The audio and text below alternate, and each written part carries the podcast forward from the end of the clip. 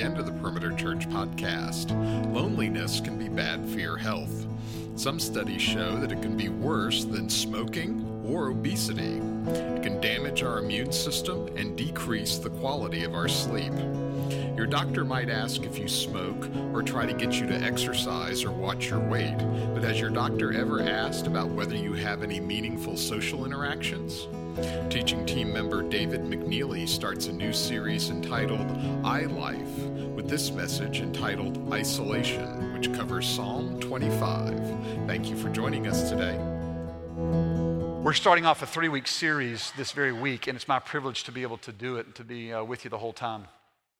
Someone cleverly came up with the title, I Life. Now, I am horrific with titles. I rarely title the sermon until the day that the sermon title is due to communications and worship and arts stuff. What are you going to say? If you, I, I don't know. And I, I think, what's the one thing, one concept that's going to be about? And I just go with that one word. It's, it's typically not that clever on my end. It's just, uh, I got to have a title. So here it is. So when somebody else came up with a title, I went, yes, called I Life. And we're looking at three I's in our lives that we are going to deal with on a regular and consistent basis. Now, this very week here, this morning, we're going to deal with isolation. Next week, we're going to talk about insecurity. And the week after that, we're going to talk about being irate or angry. Now, today, if you can say, you know what, this is a great time for me to check out, this is a series, don't need any information on this, then praise God, you're moments away from going on to glory and being with Jesus because there's no difference between heaven and heaven right now. You just go, okay? But for the rest of us, we don't need to hear more awareness about this. I, what you don't want to do is to get a preacher up front and say, and by the way, some of you are isolated. Let's go home. Okay, you don't need that. The answer is, what do we do with it? What do we do when we become isolated? What do we do when we are battling this deep seated insecurity? What do we do with our irateness, if that's a word, our anger? How do we handle it? That's what we want to know. And while this will not at all be a self help series, because the answer is going to be the same in every single week, it won't be the same sermon, but the answer will be the same. Our, our only solution to it all is by stepping into the presence of God and coming before Him and saying, Here's where I am. Help. God will do it. The question is when you leave this three week series, is do you believe it? Not do you give intellectual assent to it, do you stake your life on it so that you actually do say, I've got nothing else. I've got no answers or solutions, so God, I'm taking a risk. And here I am. Today is about isolation, and I want to make just a little brief distinction between isolation and its kissing cousin, which is loneliness. Now, isolation is a reaction, if you will, that we have to loneliness. Loneliness is this sense that there is no one around us that is with us. Isolation is when, when we choose to live in seclusion. Now, that choice may be forced upon us or it, may be some uh, direction that we go, but it's, it is unwanted seclusion from anywhere that we would have a place to call home. Loneliness is this emotion that gets inside of us, and we know that there's, there's something deeply stirring that's not right. We're not connecting. There's loneliness in marriage, there's loneliness in parenting, there's loneliness at work. There's loneliness at school. There's plenty of places in life that we can go to that says, I presently, right now, am lonely and I feel isolated from all people. So, what do you do? I asked a good friend of mine if she would share her story. And we put it on film, and we'll get some clues as to what we're supposed to do. So, turn your attention to the screens.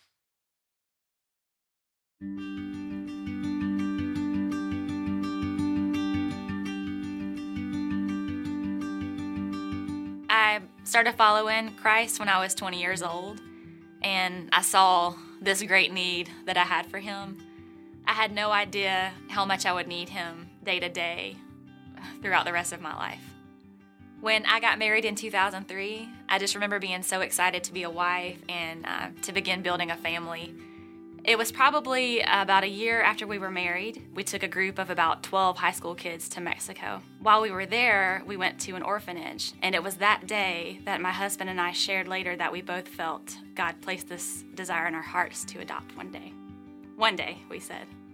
A year later, we decided that we would start um, trying to have a family and that we would begin by having biological children because we didn't really have any money saved and we knew that adoption could be expensive. So we started going down that road, and I remember being really excited at first. And then the weeks turned into months, and then the months turned into years. So in 2007, after being married about four years and trying for a couple of years, we remembered that desire we had to adopt and decided that we should go ahead and start the process. This was a way of having control that it was sort of a given. I didn't have to rely on God making miracles happen in my body, but this was something that an agency could do for us. We could make this happen. I could be a mom. But honestly, it couldn't have been further from the truth. We were told that because of some background in our home study, that they could not guarantee that we would be approved or that after we knew who our child was and waited for a couple of years, they could still decline us during the court process in Ethiopia that planted this seed of fear in me that lasted the entire wait. I remember during that time just feeling really alone. I had people around me, but no one whose story was exactly like mine. I remember so vividly, my husband and I still talk about this. We were in the kitchen, and I remember just sort of melting into this puddle. And he just looked at me, and it was the first time he had seen me that broken and uh, in that much pain. And I remember he just sort of put his hands up and took a couple of steps back and surrender and just said, I don't know what to do. He said, I think this is going to work. I really feel like this is going to happen for us, but I'm afraid of what's going to happen to you if it doesn't. After about two years of waiting, our dream finally came true. We flew to Ethiopia. We had our baby boy in our arms and it was the greatest blessing that God has given to us. He still is. Being a mom has by far exceeded any of my expectations. So, of course, naturally, experiencing that, I couldn't wait to do it again. And so, probably about a year after being home with our son, we started that process again. And we waited, and we waited, and four years later, the program completely closed down. We lost all of the money that we had saved towards adoption. And it just kind of felt like four years of our time was just gone. I remember in, in some dark moments just kind of feeling like it was my fault that somehow I had lost God's favor. There were even moments where I felt like God had abandoned me, that He was blessing people around me, and I was seeing their prayers answered and these miracles happen. And then there was me, just waiting we decided in January of this year to start all over again. And he has taught me so much just in those few short months, even more than he taught me through all the other years of waiting. That moment in the kitchen with my husband, when I melted into that puddle and he said, I don't know what to do, I learned that God does know what to do and he has the answers, even when I don't and when no one else around me does. You know what I love about that video, there's many things, but right there at the end, I love the fact that it ends and they don't have another child in the home yet. But where was her heart? I don't know what the answer is, but I know he has it.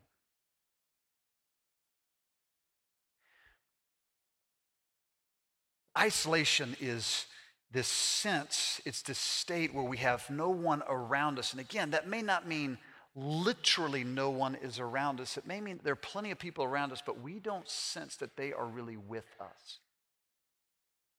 It's this place, this state where I'm not connecting with you, you're not connecting with me. And it stings. It goes to a level of our souls um, that is so difficult to deal with. Now, why is that? It's because we are human.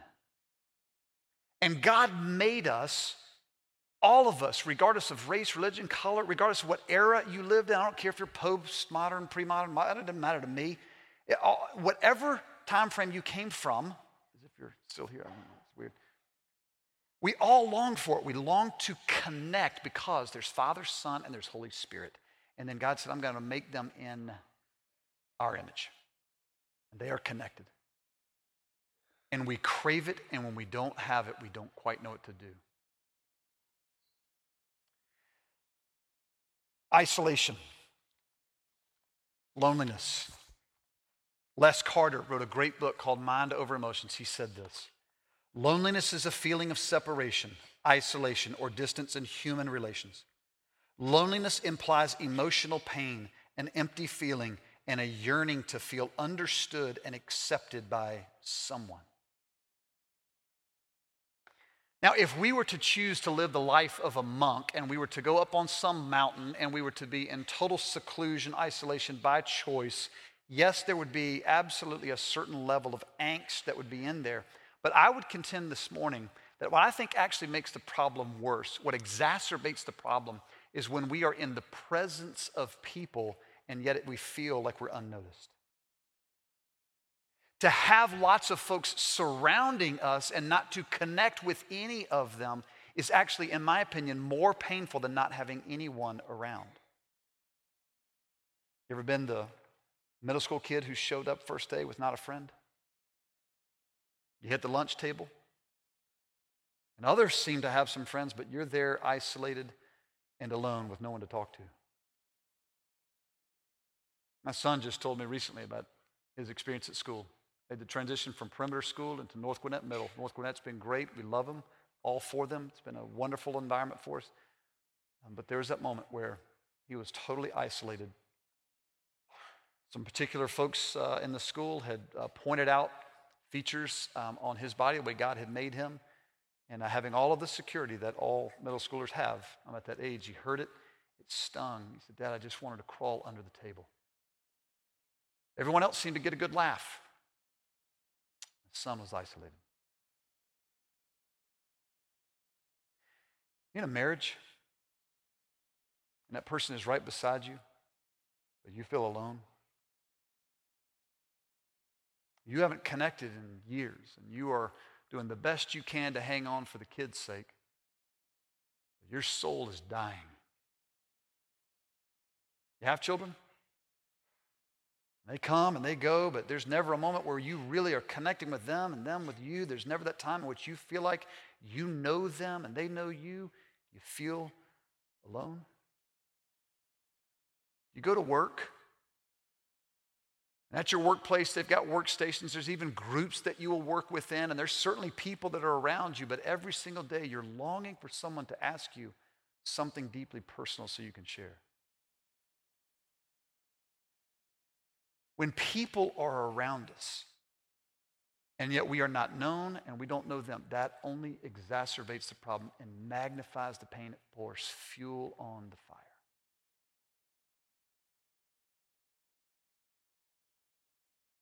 Tim Hansel, in a great book, Through the Wilderness of Loneliness, a hero from mine at a distance, said this Loneliness is not the same as being alone, loneliness is feeling alone.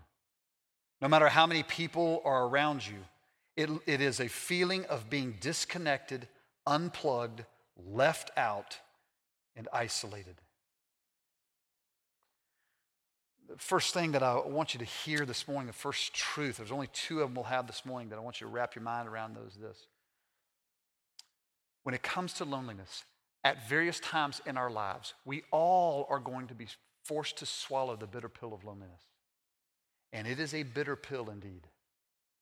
There's no way we can sugarcoat it. There's no illustration I can give that'll make you laugh, and we'll kind of walk away going, ah, great, lonely, it's okay, it's not a big deal. It's, it's a bitter, bitter pill for us to swallow. And at various times in our lives, every single one of us are going to have it shoved down our throats. Very few of us will choose it, but it will come nonetheless. Now, how is it that we typically get to this place where we are isolated? How is it that we typically get there um, in life? I think there are plenty of ways we get there. Just three that I wrote down. This is certainly not intended to be an exhaustive list, um, but there are three ways. Number one, we get there uh, loneliness through circumstances. There are circumstances that are beyond our control that we have nothing to do with. It could be things like we're the new guy at work or at school. We could be the new family at church in a large church. There could be the death of a spouse or a child.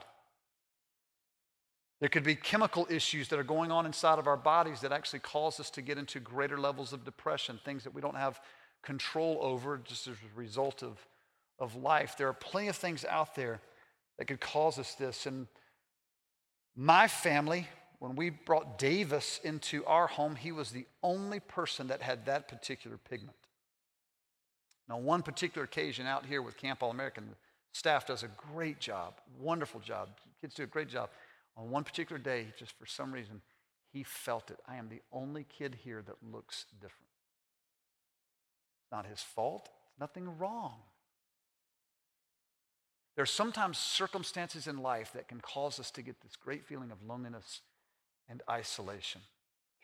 Secondly, there is loneliness that we experience in isolation from choices that we or others will make in the process.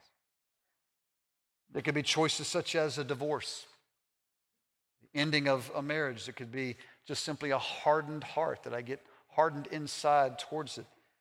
We could be engaged in destructive behavior where I'm just a jerk to everyone around me and folks leave and abandon because of the way that I have been treating them. Could be substance abuse, it could be anger, it could be several other things like that. One other one, I don't want to throw the baby out with the bathwater on this, but I think one that is um, increasing our tendency towards being isolated and feeling alone is technology itself.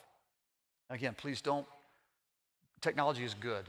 I like it. I am so thankful that Christy, who now schedules my life, has the capacity to make a, a meeting for me. And so she sends a little uh, alarm on, the little reminder. That meeting pops up. And I say, oh, I'm supposed to be somewhere right now. And I begin walking and, and I open up the appointment. And she says, and here's what the meeting is about. And here's what you're supposed to think and feel and say, etc. I love it. It's great, right? Technology serves many, many great purposes, but it comes a problem sometimes when you watch a husband and a wife on a walk together and they both got earplugs in.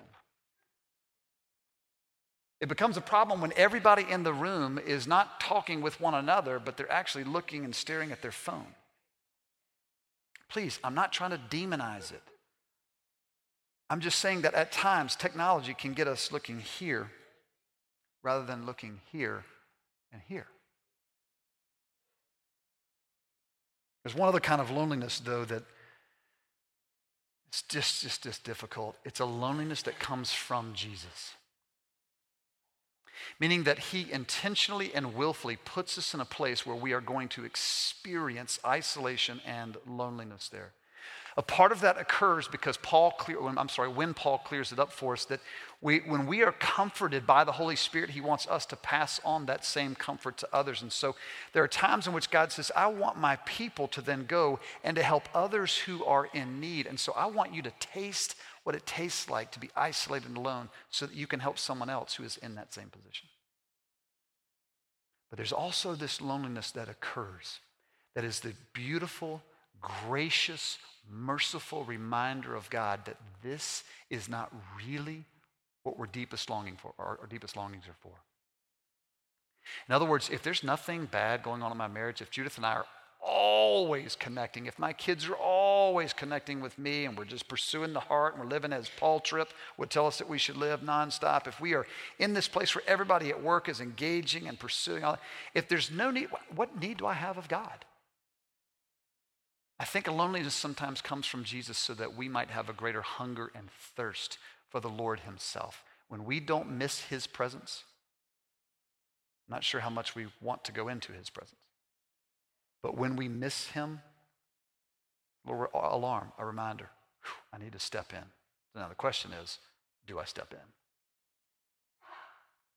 That's what loneliness is or what isolation is. That's a little bit about why we have it say this the irony to me of loneliness and isolation is this we all feel as though we, say it this way, we feel as though I am the only one who is lonely.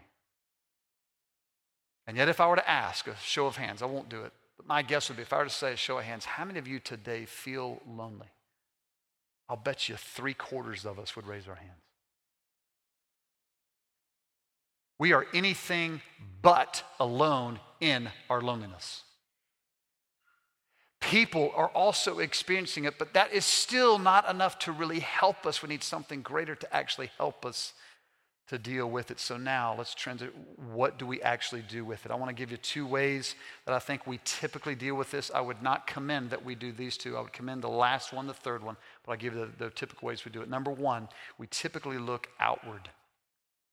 Meaning that when I get this sense of loneliness and isolation, I begin to look out at a world around me and I say, Will you please do something about my loneliness? Will you please do something about this pain, this ache that I have? And so I will look to my spouse to meet that need, the deepest longing of my soul, and my spouse is nowhere nearly equipped nor capable of pulling that off.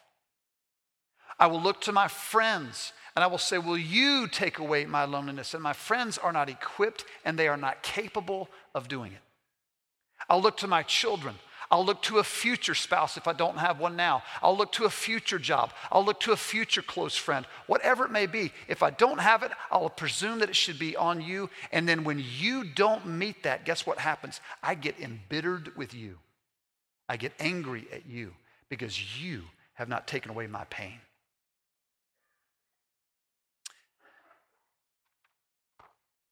Jody P. says this If you meet a loner, no matter what they tell you, it's not because they enjoy solitude, it's because they have tried to blend into the world before and people continue to disappoint them. Try as hard as you want to get others to take away your loneliness, and you will always end up in the same place alone and embittered.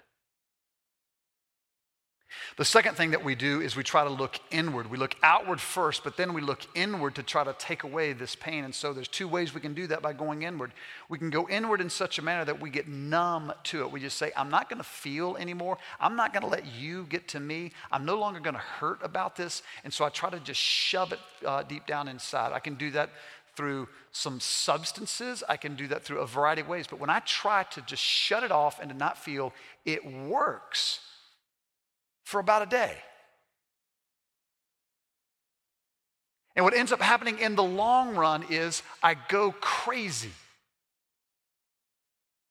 I can't shut this off because God said, I'm placing it into you to give you a clue about something bigger. So try to shut it off. Good luck with that. The other thing that we do is to go to the other extreme, and that is to embrace every single waking moment of it. And so we always experience this ache and this pain until it overwhelms and consumes us. And many get to a point of utter desperation with no hope whatsoever. Both paths are destructive. I would suggest to you there's a third thing that we could do, a third direction that we should turn our eyes, and that is that we should actually begin looking upward. We look up to say, God, I know that you have placed this here sovereignly, supernaturally. And so, Lord, I'm going to actually step into your presence and ask that you would do something about it. Now, I know what has happened for many of us right now, though. You hear those words, you say, hey, dude, got it? Know that that's what you're supposed to say. We're in church. But I want you to know, I've been trying that for a long time now, and it doesn't work either because I've been showing up. I've been coming to church. I've been reading my Bible. I've been praying. I've done mission trips. I've tried to serve. I've tried to do all kinds of things. I've tried to say, hey, God, I'm here. And God continues to walk away from me. Now, what I want to try to say to you is um, this is not a trite answer. I, I want to point you to what the scriptures have to say, and then I want to invite us to test God in this, not in a way that tests Him like, you better, but test a way I'm going to put myself here. I'm going to step out. I'm going to be vulnerable. And God, if you don't show up, I'm in a world of hurt. Corrie ten Boom, brilliant, godly woman with great wisdom. Listen to what she has to say. If you look at the world, you'll be distressed. If you look within, you'll be depressed. If you look at God, you'll be at rest. I want to read all of Psalm 25 to you. And Psalm 25 is a psalm of David. He's going to talk about um, how it is that we go about doing this. I'm going to point out just a couple of things. We won't go through it verse by verse, but I want to read the whole thing for context because perhaps the most important thing that we do all morning long is to read the scriptures because this is God's voice, it's not mine. It's a psalm of David. We don't know exactly where he is in life when he's experiencing this, but what we do know is that he is lonely. He is isolated. He's going to tell us that here. And so, what does he do? Psalm 25, verse 1, Psalm of David. To you, O Lord, I lift up my soul. O my God, on you I trust. Let me not be put to shame. Let not my enemies exult over me. Indeed, none who wait for you shall be put to shame. They shall be ashamed who are wantonly treacherous. Make me to know your ways, O Lord. Teach me your paths. Lead me in your truth and teach me, for you are the God of my salvation. For you I wait all the day long. Remember your mercy, O Lord, and your steadfast love, for they have been from of old. Remember not the sins of my youth or my transgressions. According to your steadfast love, remember me, for the sake of your goodness, O Lord. Good and upright is the Lord. Therefore, he instructs sinners in the way. He leads the humble in what is right. He teaches the humble his way. All the paths of the Lord are steadfast love and faithfulness for those who keep his covenant and his testimonies. For your name's sake, O Lord, pardon my guilt, for it is great. Who is the man who fears the Lord? Him will he instruct in the way he should choose. His soul shall abide in well being, and his offspring shall inherit the land. The friendship of the Lord is for those who fear him, and he makes known to them his covenant. My eyes are ever toward the Lord, for he will pluck my feet out of the net. Turn to me and be gracious to me, for I am lonely and afflicted. The troubles of my heart are enlarged. Bring me out of distress. Consider my affliction and my trouble, and forgive all my sins. Consider how many are my foes, and with what violent hatred they hate me. Oh, guard my soul and deliver me. Let me not be put to shame, for I take refuge in you. May integrity and uprightness preserve me, for I wait for you. Redeem Israel, O God, out of all of his troubles. There are three themes that I see in here in this psalm. He goes back and forth, and so he gives them at this section and this section. So rather than trying to give you the specific verses, here are the three themes that I see in that psalm. First is a theme of trust. David is in a place where he is isolated, he is lonely, he is aching. And so, what he chooses to do is to walk into the presence of God because he trusts that God is who he says he is.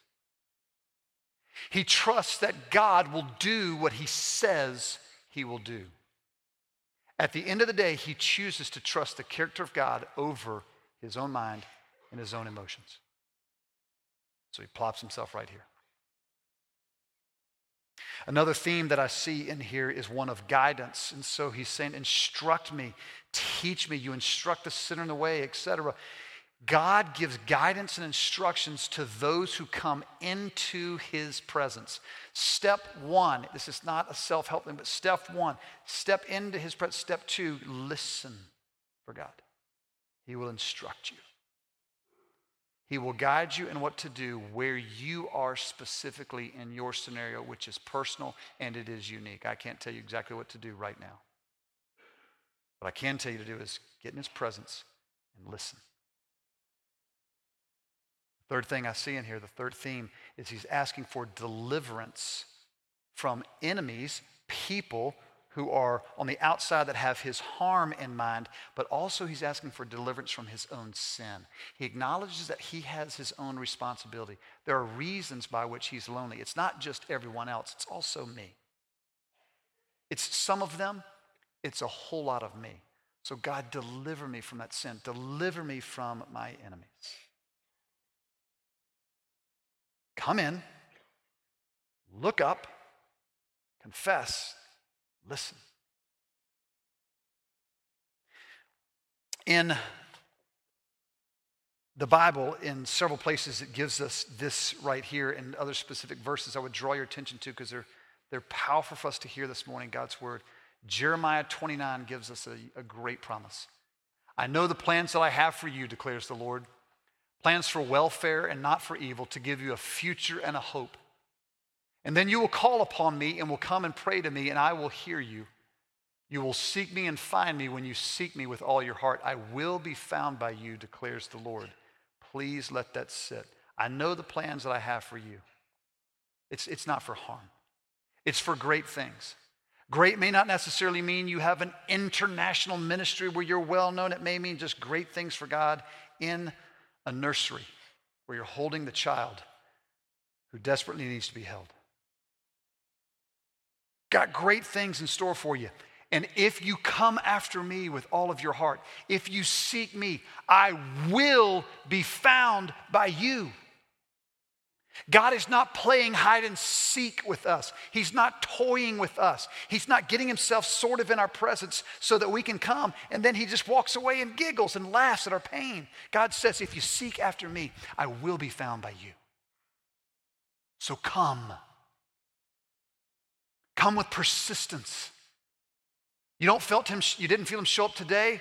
I understand. Plenty of days like that for me too. Show up tomorrow. And show up Tuesday and Wednesday and Thursday. and Say, God, I'm coming after you. You told me that I, you would be found by me. James in the New Testament takes the same theme and he says this draw near to God and he will draw near to you. Listen, act as if you've never heard this verse before. Draw near to God and he will draw near to you. Draw near to God. He will draw near to you. Draw near to God. He will draw near to you. Step into his presence. I'm here. You've told me you'd be found. You've told me you'd draw near. Only He can take away this deep sense of loneliness and pain. He put it within us so that we would search after Him. And I can't imagine God being good and right and just that He is, and I know He is. I can't imagine if we're coming here saying, God, you do something about it, He would say anything other than, I will. It may not happen in the timing that you long for, but it will happen. Listen to the way Paul tells us this when, when we are in this place where we are in his presence, then listen now as to how it is that we can view others. He says this in 2 Timothy 4 At my first offense, no one came to stand by me, but all deserted me. May it may not be charged against them, but the Lord stood by me and strengthened me. Paul was in a place where everyone else around him had deserted him. They left him, they abandoned him. He was alone and isolated. And because he was in the presence of God, because the Lord came and stood by me, he was able to say, It's okay, I won't hold it against him. That only happens when I'm satisfied here first. Now, once this is happening, then I can appropriately move outward to others because God did intend that others would come alongside of us. We were designed to live in community with one another. It starts with God and then it moves out to others, though. So just listen to this. Scriptures have this to say also. That which we have seen and heard, we proclaim also to you, so that you too may have fellowship with us. And indeed, our fellowship is with the Father and with his Son Jesus Christ. John tells us this that when we are in fellowship with one another, true biblical, life giving fellowship with one another, it's a result of us all having fellowship with God. Meaning this if we try to take away loneliness, isolation, pain, etc., by just getting together, it won't happen. But if each of us begins making our way towards the Father, if each of us is looking up, what happens to all of us? We end up at the same place. You can't tune 100 pianos that are out of tune to one another. They'll all be out of tune. But if you take a tuning fork and you tune each of those 100 to that tuning fork, even though they had nothing to do with one another before, now they are all in perfect harmony. It starts with Jesus. Honing on him. I was speaking to a bunch of youth pastors several years ago. There was about, I can't even remember, 30, 40, 50, again, details I'm miserable with, but there were several youth pastors that were gathered. There was one particular guy that I'd become very dear friends with, and he had asked me to come and to share. I said, I would love to do that. And so I met with a group of eight that were putting this on. And so the time came, we had to go from this building to this. And so as we're leaving, my buddy gets up and he says, Come on, white bread, let's go. And for the first time, it dawned on me I'm the only white guy in the whole building. I was the only person who looked different right then. Now, part of that, again, is my personality. I don't notice details on things. That my wife still has to remind me that it's our children's birthday. Things like that, okay? Part of it's personality, but you know what was driving most of it? We weren't there for one another. We enjoyed one another. We were there so that youth pastors can connect with God. And so, although I was radically different, I, I, I didn't feel it.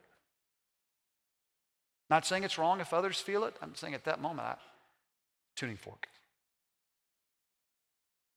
There are going to be times in which we have a difficult time getting into the presence of God, and this is where others can help us. And Ecclesiastes, the writer with great wisdom, says this Two are better than one because they have good reward for their toil. For if they fall, one will lift up his fellow, but woe to him who is alone. And when he falls and has not another to lift him up. Again, if two lie together, they keep warm, but how can one keep warm alone? And though a man might prevail against one who is alone, two will withstand him. A threefold cold is quickly, not quickly broken. What he's saying is this there are times in which it's going to be difficult for me to come back into the presence of God. And when brothers and sisters help me not to take away the pain, but help me to get to where I need to get to first, that's when I get real solutions. Close our time by reading a passage to you. I'm going to give you the second truth. Read uh, this section to you, and then I'll close up very quickly. But the second truth is this Jesus experienced the ultimate isolation so that we might experience the ultimate inclusion.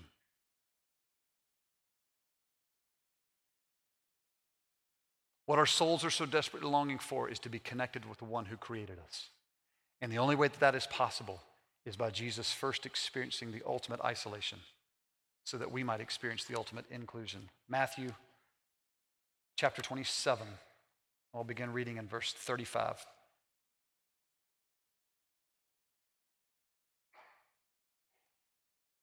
And when they had crucified him, they divided his garments among them by casting lots.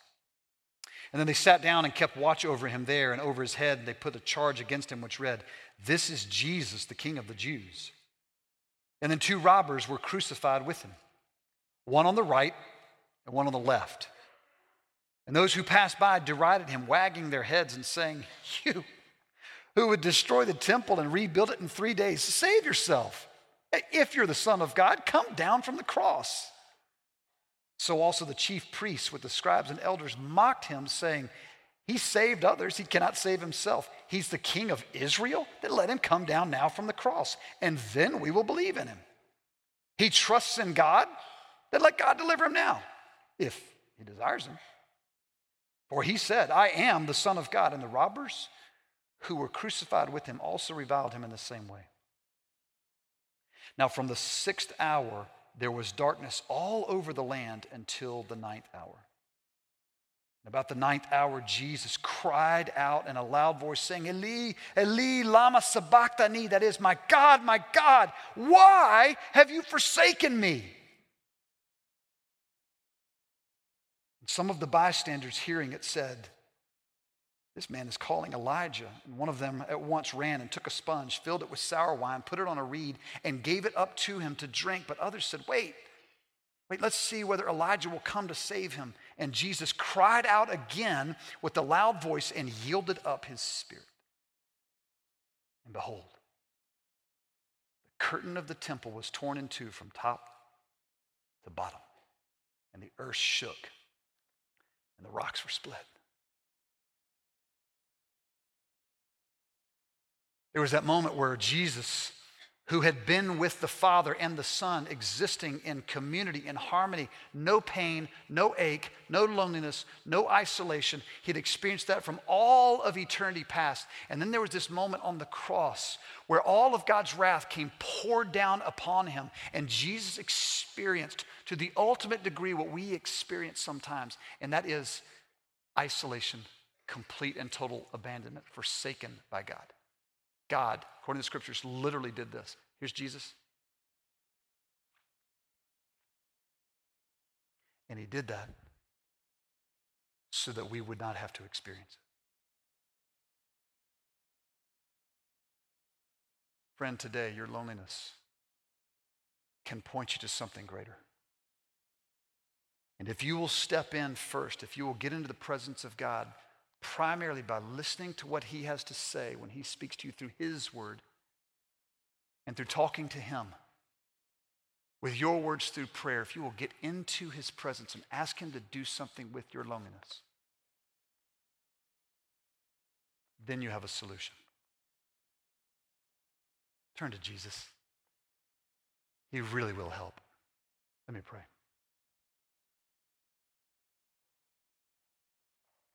Heavenly Father, thank you for all that you have done. Thank you that your word is true. Thank you, Jesus, that you experienced something for us so that we would not have to experience it. But God, I pray now that you would give us the strength, the power, the courage to step into your presence and to trust you that you will show up. Or give us strength. We pray all of this in Jesus' name. Amen been listening to the Perimeter Church podcast. Perimeter Church is located at the corner of Highway 141 and Old Alabama Road in Johns Creek, Georgia. Please visit our website at www.perimeter.org for more information, to give us your feedback, and find other messages from our teaching team. Thanks for making this podcast a part of your day.